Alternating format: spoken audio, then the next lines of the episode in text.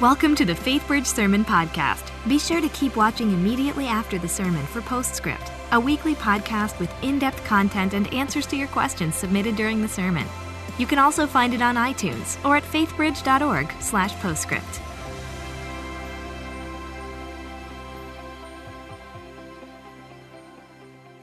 Well, good morning. It's good to see all of you. Glad you have chosen to worship at FaithBridge, whether you are in Center Court East, Center Court West, in the woodlands, or coming to us online. It's great to have all of you with us today. Today, we are exactly two weeks away from Christmas. Now, that is a thrilling thought for some of you, perhaps a little terrifying for others of you. Whatever the case may be, we are also smack dab in the middle of the church season known as Advent. Advent. Now, the word Advent uh, means uh, it refers to an appearance, an arrival of a noted individual. And of course, in the church community, we are in looking forward to the advent of Jesus Christ on Christmas Day. We celebrate his birth on that day, the fact that he came to earth in the flesh. Historically, the Advent season is an opportunity for the church to reflect. What actually does that mean that Jesus came? The, uh, the theological term for Jesus coming in the flesh is the incarnation. And Christians around the world are thinking about that and thinking about the significance of the incarnation for their own lives and for the church and the world at large. Today, we're going to be looking at two different stories about the advent of Jesus one in the Gospel of Luke and one in the Gospel of John. Ushers are coming down the aisle right now. If you need a Bible, raise your hands. We'll be glad to give it to you. That uh, can be yours to keep. Please consider that an early Christmas gift from Faith Bridge. The Luke story, as found in chapter 2, is the, the more traditional story that we typically hear around Christmas time. We'll be reading that one first, beginning in verse 1. Luke chapter 2, verse 1. In those days, Caesar Augustus issued a decree that a census should be taken of the entire Roman world. This was the first census that took place while Quirinius was governor of Syria. And everyone went to their own town to register. So Joseph also went up from the town of Nazareth in Galilee to Judea, to Bethlehem, the town of David, because he belonged to the house and line of David. He went there to register with Mary, who was pledged to be married to him and was expecting a child. While they were there, the time came for the baby to be born, and she gave birth to her firstborn, a son. She wrapped him in cloths and placed him in a manger because there was no guest room available for them. And then from the Gospel of John, we'll be reading in chapter 1, verses 1 and 2, and then verse 14. In the beginning was the Word, and the Word was with God, and the Word was God. He was with God in the beginning. The Word became flesh and made his dwelling among us. We have seen his glory, the glory of the one and only Son who came from the Father full of grace and truth. Pray with me, please.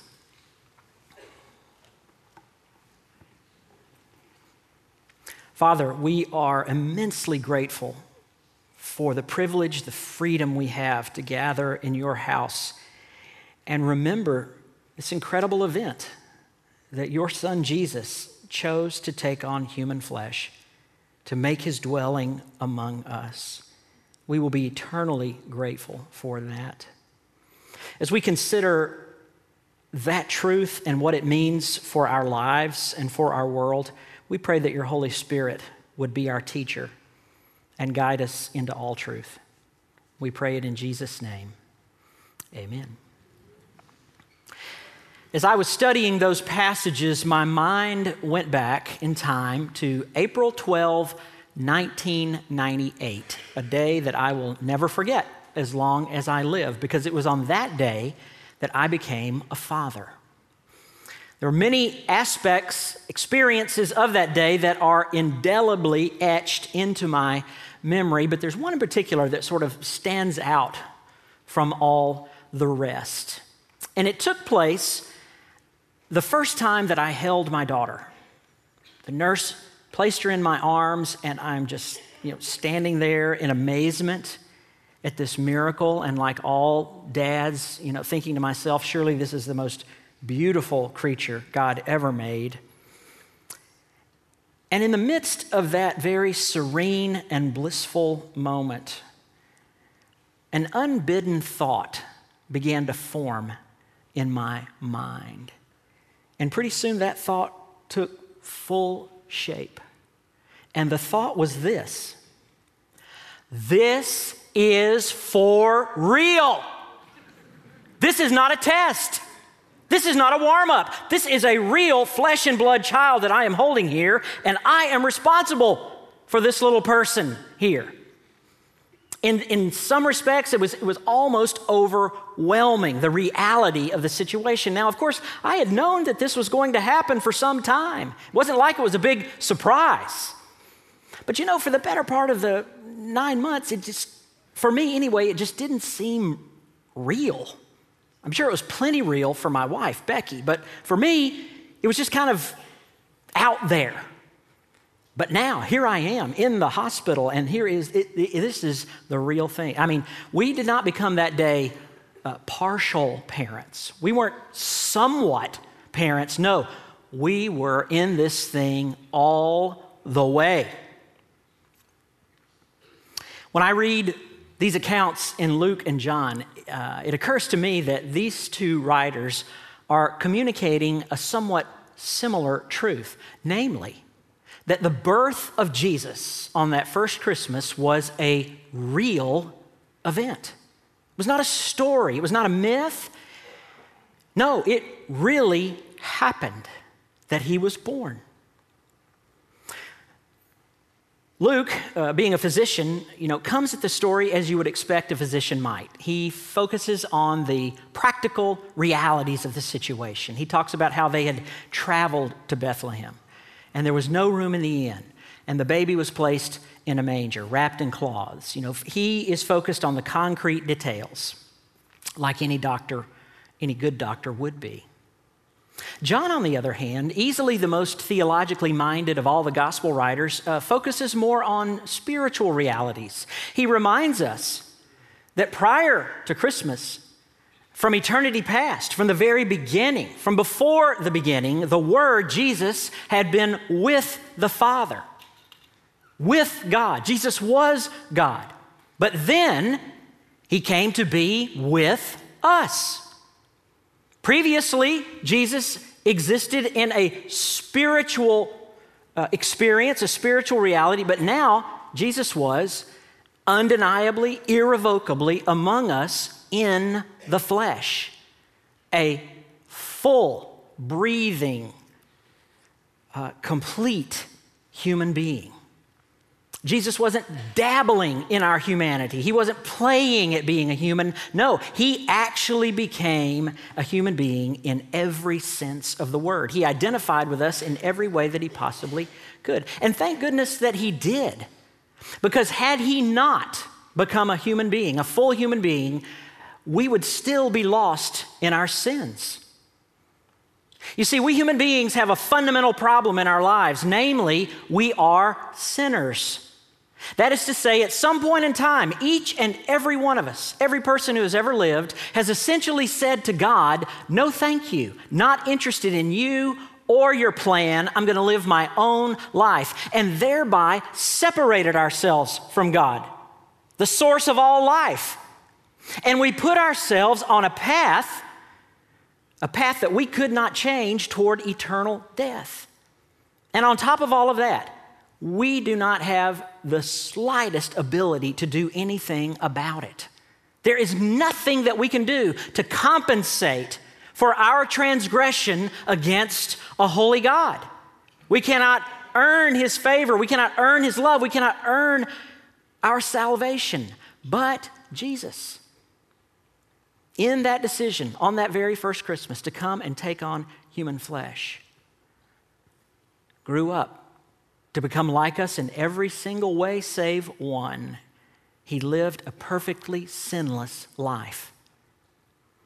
And because Jesus accomplished something that we never could, he never once transgressed against a holy God, he was then able to talk to God and take our place, to pay the price for us, to compensate what we could never compensate, to provide for us a sacrifice that would never be good enough on our own.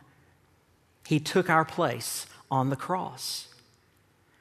And God accepted that sacrifice on our behalf, and He validated His acceptance of that sacrifice three days later when He raised Jesus from the dead. And from that day forward, any person who so desires can step into a full, life changing, destiny altering relationship with God, all because Jesus chose to come in the flesh and do for us what we could not do for ourselves. Advent, as I mentioned, is historically a time to reflect on that very truth. That Jesus, who was under no compulsion to come whatsoever, not obligated in the least, of his own free will chose to leave the glory of heaven to come and dwell among us, to be born in the most humble of circumstances and to grow up and live a life that would culminate with suffering and torturing and death beyond imagination.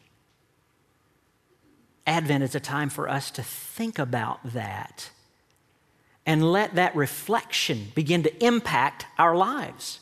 You know, these biblical truths, these theological truths that we lift up on Sunday mornings, they aren't just good things to know.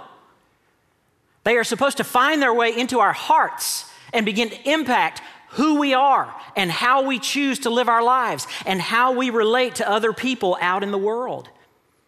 And the fact that Jesus came in the flesh is a fundamental truth of the Christian faith, and it should make a powerful impact in our lives as we think about it.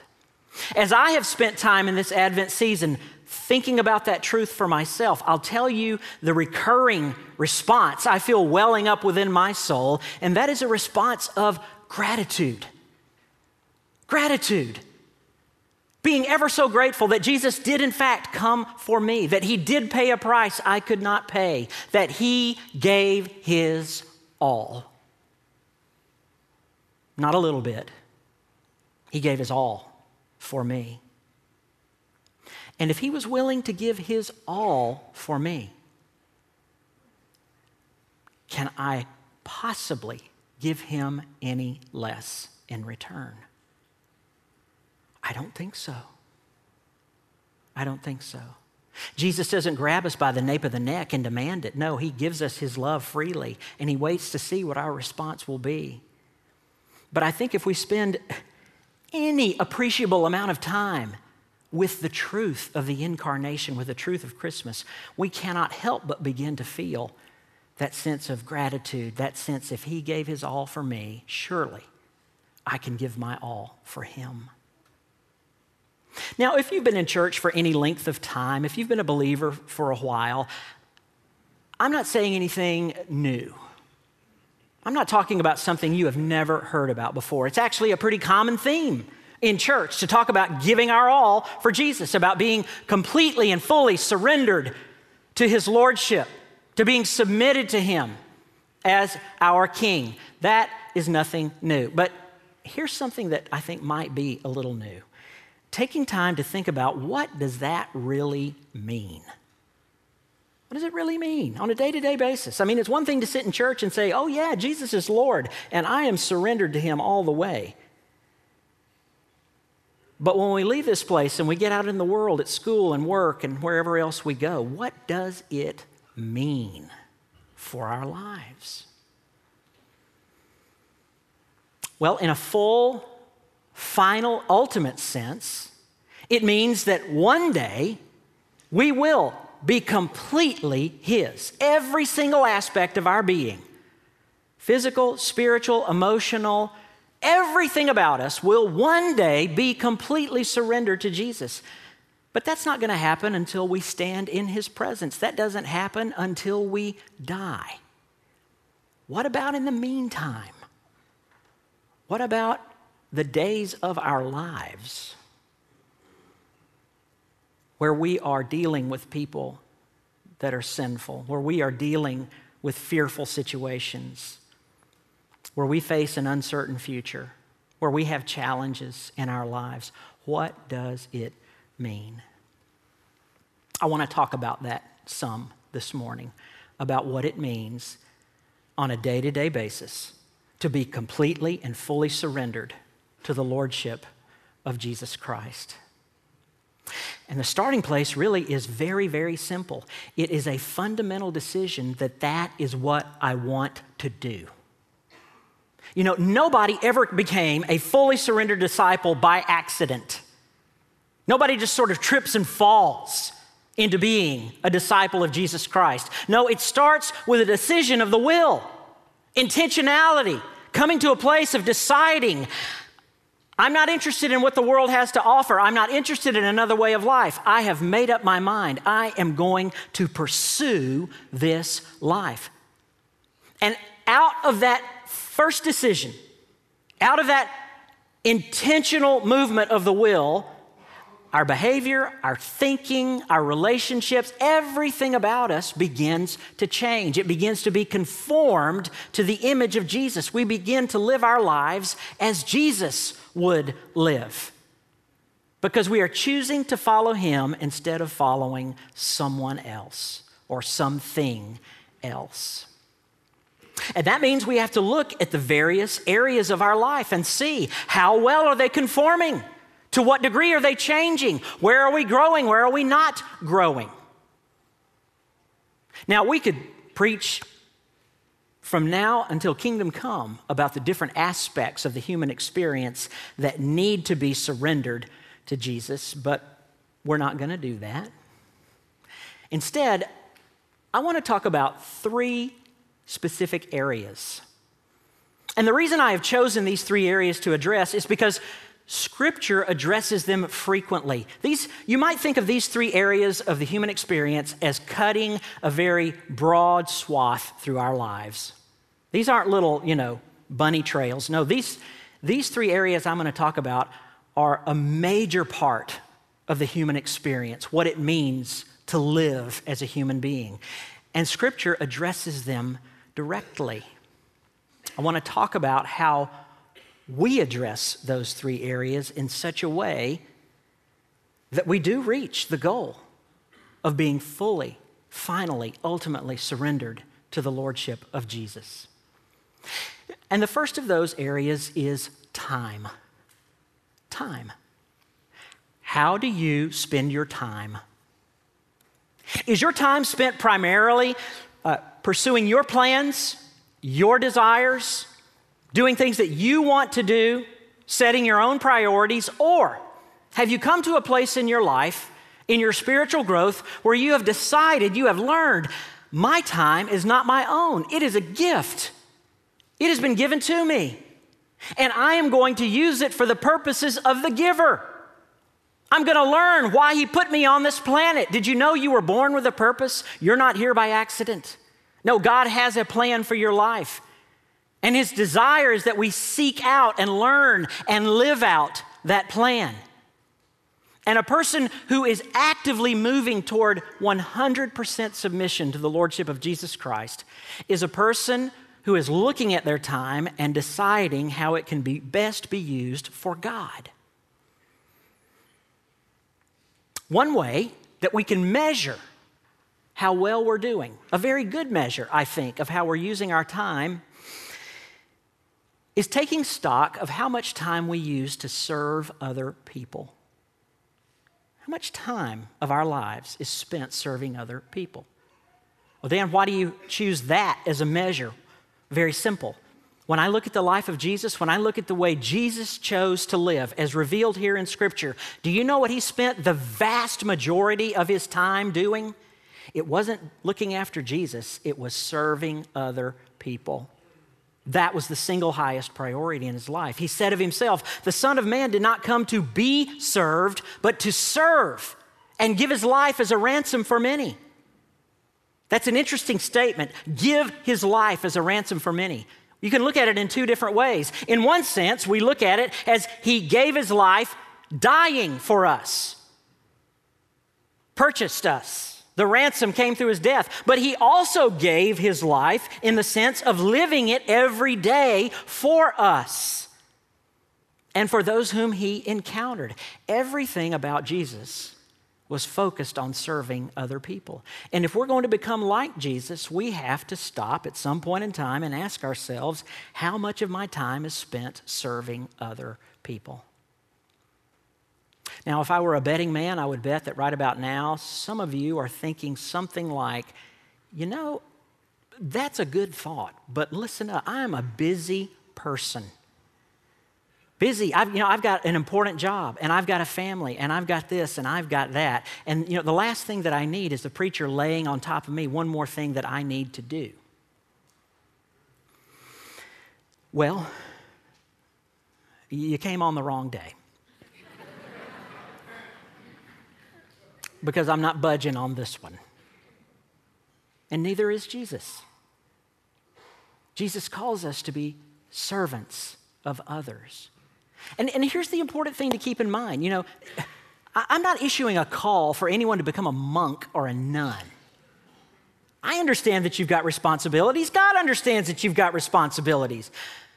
But those do not exclude us from the responsibility of serving others. I mean, if we really think about it, we could actually incorporate service into those things that we're already doing. But even beyond the normal course of the day, there are opportunities to serve. And here's a principle I want you to keep in mind all the way through the message. I'm going to come back to it again and again. God can do a lot with just a little. It's amazing how much God can do with just a little bit. No matter what we offer Him, He can do amazing things with it. And if you stop and think about it, I mean, relatively speaking, have any of us ever given anything to God that was more than just a little? Do I honestly have something to offer the God of the universe that He's going to step back and say, wow, that's a lot? I don't think so. But God can take whatever we offer Him and use it for His purposes and multiply it in ways we never imagined. I know a faith bridger who, about five, six years ago, decided she was going to give some time to serving others. Really, just a little, relatively speaking. She decided that she was going to be a part of our mentoring ministry through Bridging for Tomorrow. And she was assigned to Nitsch Elementary, one hour a week, travel to Nitsch Elementary to mentor a student. As it turned out, she got a twofer, two sisters that she began to meet with on a weekly basis, one hour a week.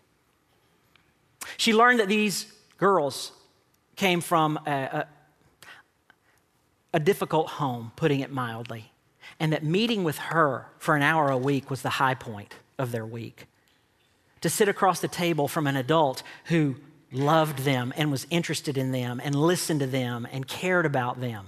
Huge in their lives.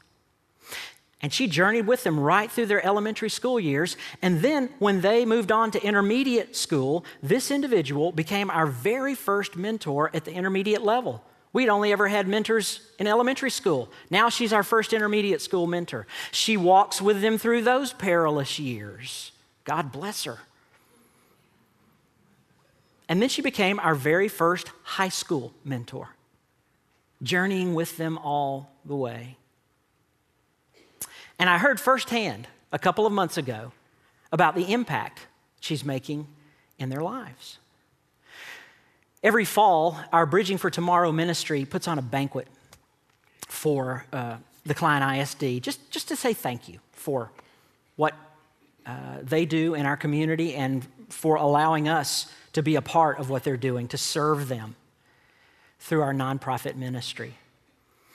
And at one point in that banquet, um, principal stood up and began to talk about this mentoring relationship and began to talk about the impact it had made in these girls' lives and essentially said, You know, I've seen a lot of young people come through these doors, and I've seen a lot of them fail.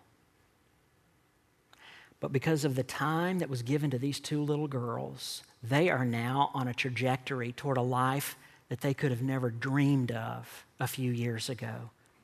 They're going to be able to bypass what so many other students can't dropping out, teenage pregnancy, gang activity, drug use.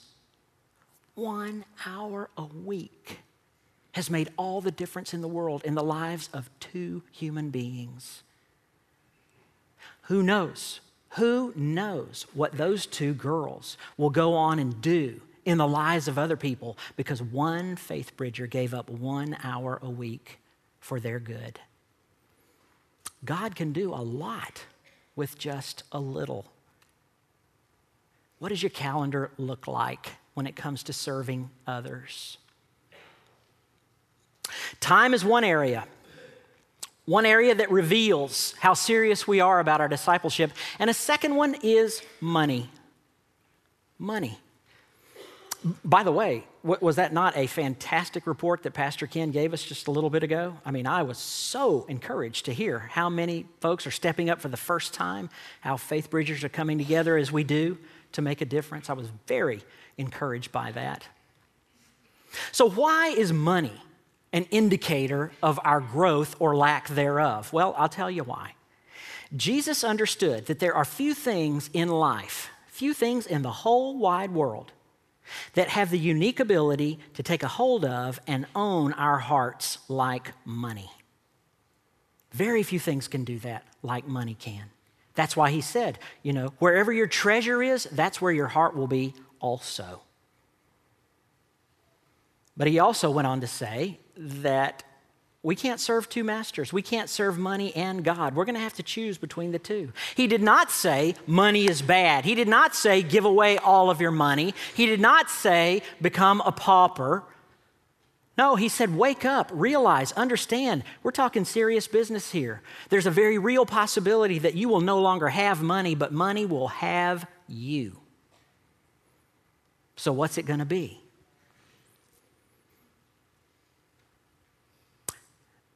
Money's a good indicator, and here's a little test. A little test you can give yourself about uh, to what degree money is being surrendered to the Lordship of Jesus. Let's just suppose that tomorrow uh, a CPA, certified public accountant, were to show up at your house, and his assignment was to do a complete audit of your financial portfolio. Every, everything about your finances was going to come under the scrutiny of his audit. Now, let's also suppose that this CPA knows absolutely nothing about you, doesn't even know your name, your family, your job, where you go to church, your religious leanings, nothing. The only thing this CPA will know about you is what he or she sees right there in the books, black and white. By the time that accountant was finished with your financial picture, would he or she have any reason whatsoever to believe that you are being fully surrendered to the Lordship of Jesus? Would there be any evidence there at all that Jesus is the most important person in your life? Or would he see lots and lots of other evidence for other things. God can do a lot with just a little. Remember the story of the fishes and the loaves? One day, Jesus is preaching to a crowd of about 5,000 people, and uh, gets to be lunchtime. Folks are hungry. There is no Chick fil A. He asked the disciples, What are we going to do? What are we going to do? What do you mean? Little boy stands up and says, Hey, I've got a basket. Five loaves, two fish. What do you think? Jesus said, Let's pray. He prayed over it and he blessed it and he fed all 5,000, and there were 12 basketfuls left. That's what I call multiplication. Jesus can do a lot with a little. One of the best parts of my job, the very best parts of my job, is that I get to hear all kind of stories about what God is doing in and through the generosity of faith bridgers. Stories come through on a regular basis. Heard one of my favorites just here recently. It was one year ago exactly. that a mom came to Faithbridge with her special needs child. And she was in heaven because this was the first church that she had found that had a ministry for special needs individuals. She couldn't believe that she had found a church that actually made room at the table for someone like her child. She was so blessed by that, so happy to be here. Well, what nobody knew about her, and of course she did not announce this out loud, but what nobody knew about her was that behind the scenes her life was unraveling bit by bit because her husband had decided that he was done, not interested in being a husband and not interested in being a father to this child anymore. And so he left, and she's all on her own. Single mom, single caregiver in a very challenging situation. She did her best, treading waters, trying to stay afloat, but finally it reached a day where it just couldn't anymore. Talking to one of our staff members here at church, just burst into tears and said, I can't hold it back anymore. I got to tell somebody we are drowning. I don't think we're going to make it. Staff member said, I'm so glad you told me. You should have told me a long time ago. Wheels started turning, things started happening. We've got a ministry here called Helping Hands funded by Faith Bridgers. It's made up of Faith Bridgers who move into situations like this and do for people what they can't do for themselves. One of the unfortunate outcomes of this divorce was that she had to change locations. She, by no stretch, had the wherewithal to move somewhere else. Not the time, not the resources, and certainly not the strength. These helping hands folks came in and made it happen.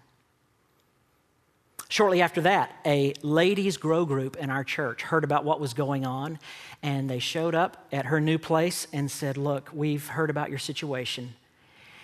We appreciate a well decorated home. We know how much it means to a woman to have that, so we want to give that to you. And they pulled their resources and their talents, and they gave this woman a beautiful, lovely place to live. And they have remained in touch with her, helping her grow in her faith, helping her become the woman that God created and is calling her to be. Stories like that come across my desk all the time. Now, how did that happen? Well, primarily, of course, because God wanted it to happen. But there's also a human side to the equation. It's a great lesson to be learned about the incarnation, by the way. There's always a human part to the equation. People, flesh and blood people, looked up from their own situation and saw someone that had a need, and they did something about it. They gave of their time and they gave of their money.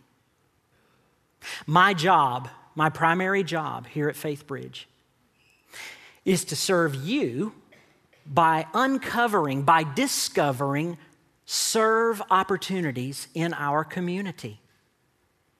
So that when you are ready to give of your time and you are ready to give of your money, you don't have to do all sorts of gymnastics to find out what's going on and how are we going to do it and where can we go do it. No, my job is to make the on ramps as easy as possible.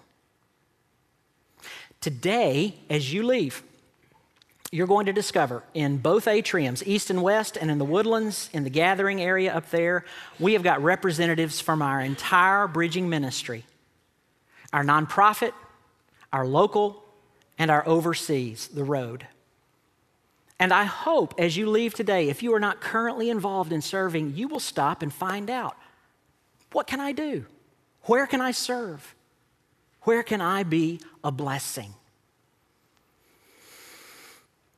We're growing in our relationship with Jesus, and we're becoming more and more like Him as we understand that our time is not our own, our money is not our own. And third, when we develop what I like to call our love quotient, our love quotient, simply put, that is the capacity that we have to genuinely love other people. Genuinely love them. Now, I know as well as anyone, this command to love can be rather vague. I mean, it's clear. Jesus said, By this all men will know that you're my disciples, that you love one another. He didn't equivocate on that. It's to be the hallmark of a Christian, a, a defining mark of being a Christian. But what does it mean exactly? We use the word love for all kind of things. We love sports teams. We love ice cream. We love our wives. What do you mean, Jesus, to love? Well, I think it means at least two things. Number one, it has to do with our worldview, our attitude toward other people.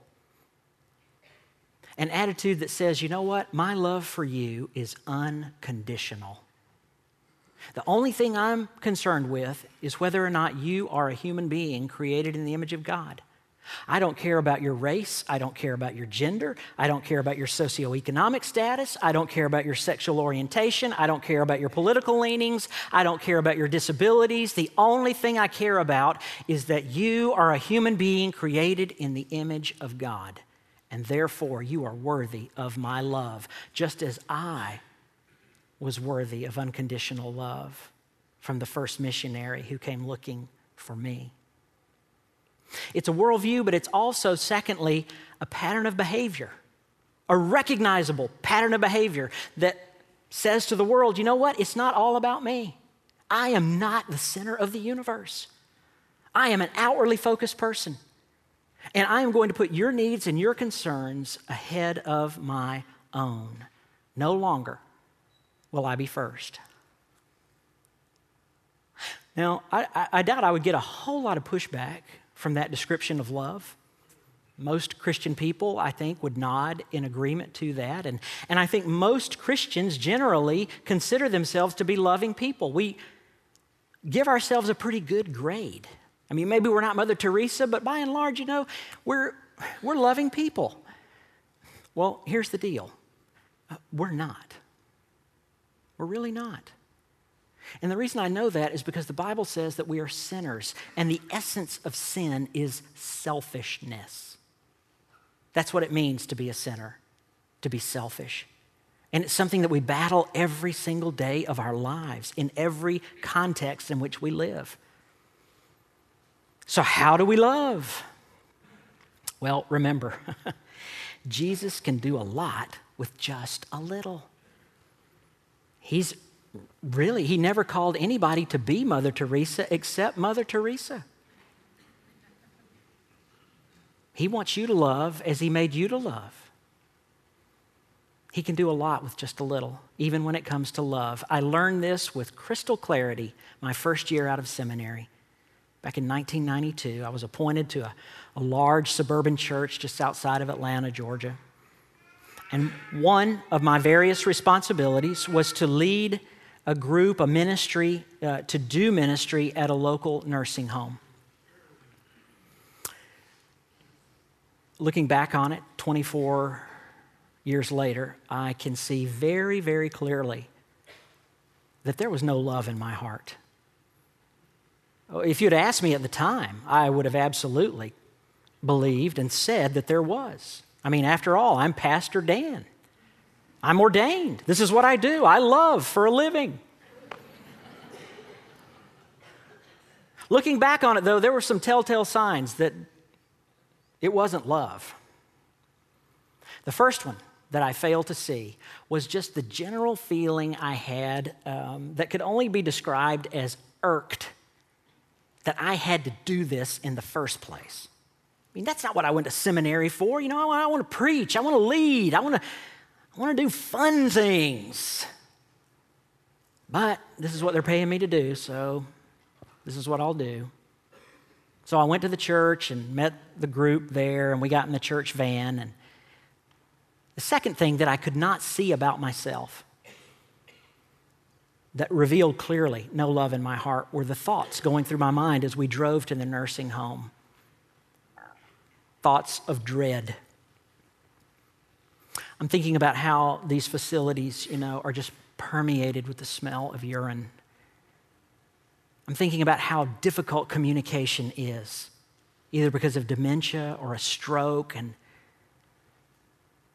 I'm thinking about just the, the pall of sadness that tends to abide over those places. You know, I'm just, well, we finally get there. And this inner attitude of mine begins to reveal itself outwardly as I walk through that nursing home. You, you, you, could only describe my ministry there that night as stiff. As I just sort of carefully moved from you know, person to person, not really making contact, just sort of, you know, being there.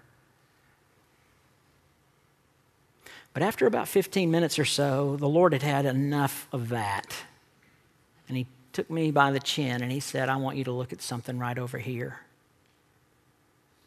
And He pointed my vision, my vision in the direction of Margaret. Margaret was one of our team members. There was nothing stiff at all about Margaret. I looked over there, and there's Margaret. And she's on her knees in front of this lady in a wheelchair. And she's holding her hands. She's looking in her eyes. She's talking to her, and this lady can't talk back, but that doesn't matter. She's not there for conversation, she's there to love. There's not a doubt in my mind that whatever that lady's mental condition was, when that evening was over, she knew she was loved because Margaret showed her the love of Jesus. As I was driving home that night, Jesus essentially said to me, So you, you, didn't want to get near those people, huh? You didn't want to smell those smells. You didn't want to have to touch them. You don't have to talk to them. It's kind of repulsive, wasn't it? Well, guess what? So were you. And I came for you. I died for you. Can't you give them just a little love?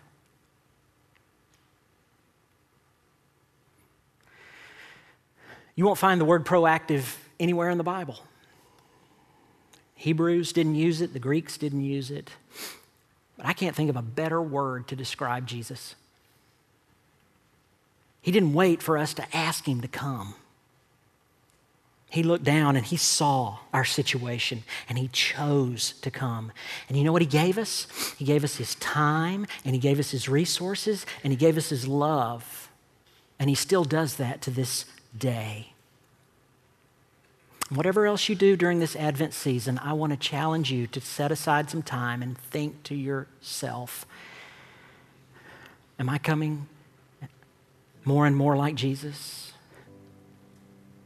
Is my time, my resources, my love, do they demonstrate that I want to be His all the way? Let's pray.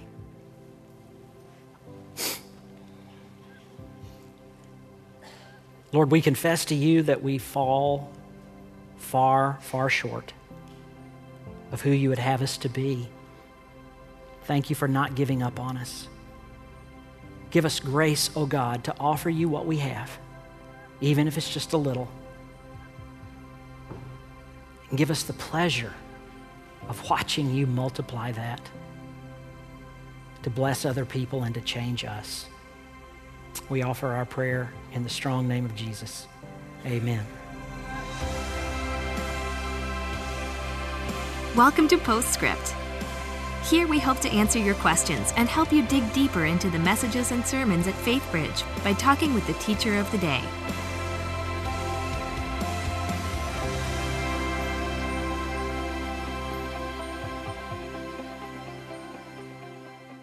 Hello and welcome to Postscript. My name is Adam McIntyre and I'm joined today by Pastor Dan Slagle, who just finished his sermon called The First Missionary. Dan, thank you so much for being here with us today. You bet. So, the first question we have is in your sermon, you mentioned a lot of different ways in which um, we can kind of go through the process of sanctification. Mm-hmm. You, you, talked about how um, we can be more generous, generous with our time, our money, learning how to love people better. Right. Um, that can be overwhelming maybe for some people sure. who maybe haven't got started on any of those things. Yeah. Can you tell us a little bit more about the process of sanctification, what that looks like? Yeah. Um, th- that is overwhelming to a lot of people. There, there is a misconception out there that uh, our growth in Christ should be up and to the right in a straight line. But it never happens that way for anybody. Sure. Uh, for one thing, there are just a multiplicity of areas in our life that need to be surrendered right. to Jesus. And we're only able to work on, you know, a handful at a time. Yeah. So you know, uh, maybe our, our marriage has made it this far, but our thought life is only this far. Right. And maybe our work habits are this far, you, you know. So I would hate for somebody to walk away from this message feeling as though, oh my gosh, you know, this is way too much for me. I could never. God can do a lot with a little. Right. And He has a way of bringing to our attention the area that He wants to work on right now. Right. Sort of the most pressing issue. Yeah. A danger there, if I might may digress a bit, is often we get bored. Right. We get tired, yeah. and we want to. But you know, I, in my experience, God will keep us kind of right there until sure. you know we're we're moving along, right. and then He moves to other areas. But um, no need for discouragement. Right. Uh, step at a time, day at a time. Absolutely. And, and you mentioned in your sermon how uh, one of the things that we should be focused on is just being proactive mm-hmm. in following Jesus. Can you elaborate a little bit more on that? Yeah. Uh, I, it may be symptomatic of our culture at large. Um, but I think uh, it's also very symptom- symptomatic of our sinful state. You know, Christians can be very lazy, yeah. especially with regard to, to spiritual growth. We, we just want it to happen. Right. Well, the Bible is clear that you know, God is always opposed to earning. We can never earn His love. Right. It's free. It's a gift of grace. Right. But God is never opposed to effort. Sure he he expects us to work. You know, work out your salvation. Yeah. Not we're not working for our salvation. We have received it, and the response is to work as hard as we can in the areas that need work. And so there has to come a point where we decide on a macro scale, yes, I'm going to do this, and then on a micro scale, the individual areas we've got to proactively go after them with a great deal of intentionality right. and uh, do what needs to be done. Absolutely. And so don't become overwhelmed at all of the areas in which we need to uh, look more like Christ. Yeah. And instead, just be proactive, one step at a time. Can you give us some practical ways in which we could be proactive in, um, in following Jesus and serving Jesus and serving others? Absolutely. You know, one of the great blessings of FaithBridge Church is that we have always been an outwardly focused mm-hmm. church. Uh, mission has always been a primary emphasis here, and we do it uh, in as many different ways and many different places as a church can. Right. We have our nonprofit, uh, Bridging for Tomorrow, mm-hmm. that gives people opportunities to go uh, into some very difficult, poverty stricken situations and make a difference. Yeah. We have other local mission opportunities just through our local bridging uh, ministries, uh, working with um, nursing homes, right. among other things. Uh, and then we also have The Road, which is our overseas missions. I think we've got 54 trips planned for 2017. Yeah. So, you know, there's room for everybody. Right. If, if going overseas isn't your cup of tea, plenty of stuff to do right here. Absolutely. All you have to do is get in touch with the bridging office, and we will help you find your place. Absolutely. Um, and I kind of want to consider that a challenge for everybody yeah. watching today. If you are not serving yet, uh, get in contact with Bridging for Tomorrow either through the website or you can talk to them in person on a Sunday morning, and then consider joining the road. Um, it's it's really is an incredible opportunity. Uh, if you don't know, if you're kind of shaky about it, uh, I want to encourage you to come on January 4th to missions kickoff. Right. You get a better sense of what it's all about. Uh, Pastor Dan, thank you so much for joining us today, and thank you all for joining us. We will see you all next week. Thanks for joining us for Postscript. Help us keep the podcast interactive by submitting your questions during the morning services. Learn more at faithbridge.org/postscript.